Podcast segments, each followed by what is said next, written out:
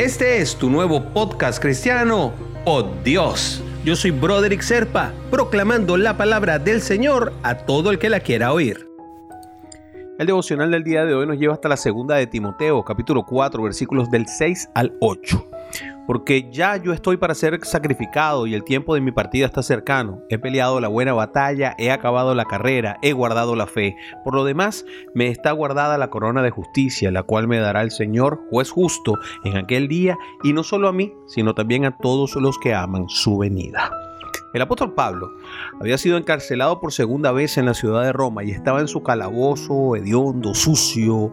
Eh, imagínense un calabozo del siglo I, después de Cristo.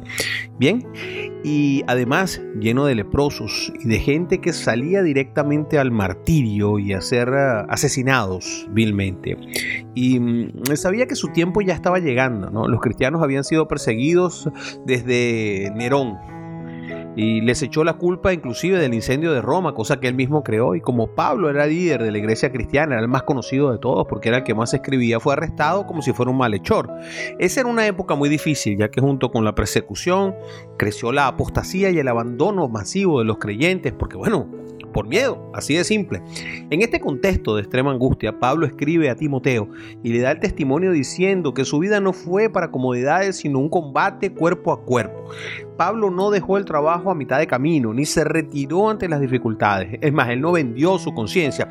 Nunca se entregó a la facilidad de la conveniencia, sino que mantuvo la fe, después de haber sido convertido de una manera tremenda y de haber sido uno de los adversarios más grandes de la iglesia en su principio. No basta con empezar bien eh, desde el punto de vista de Pablo, sino que hay que terminar bien. No basta con haber tenido una carrera brillante y luego fracasar al final de la misma. Hay que vencer. muchos cristianos que comenzaron bien la carrera cristiana, pero fascinados por el mundo, seducidos por los placeres, dejaron la buena lucha, no completaron la carrera y perdieron la fe. Otros que se escandalizaron por las luchas, se hundieron en la fe y se perdieron en las tinieblas de lo que llamamos ahora relativismo moral, en donde em, pareciera ser que la Biblia es relativa, que los mandamientos son relativos y que la fe es individual una, una propiedad individual, digámoslo así. Continuar la carrera y culminarla entonces, mi querido hermanito, hermanita, es una decisión personal y te convido a que, la, a que la tomemos juntos hoy. Dios nos está esperando con los brazos abiertos. Y te invito a orar.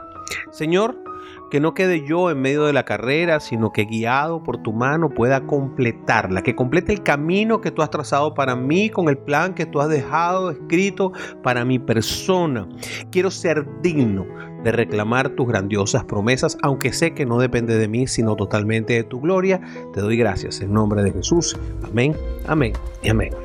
Si quieres recibir por Dios directamente en tu WhatsApp, simplemente comunícate por esa misma vía por WhatsApp al 904-274-3131. Te lo enviaré todos los días.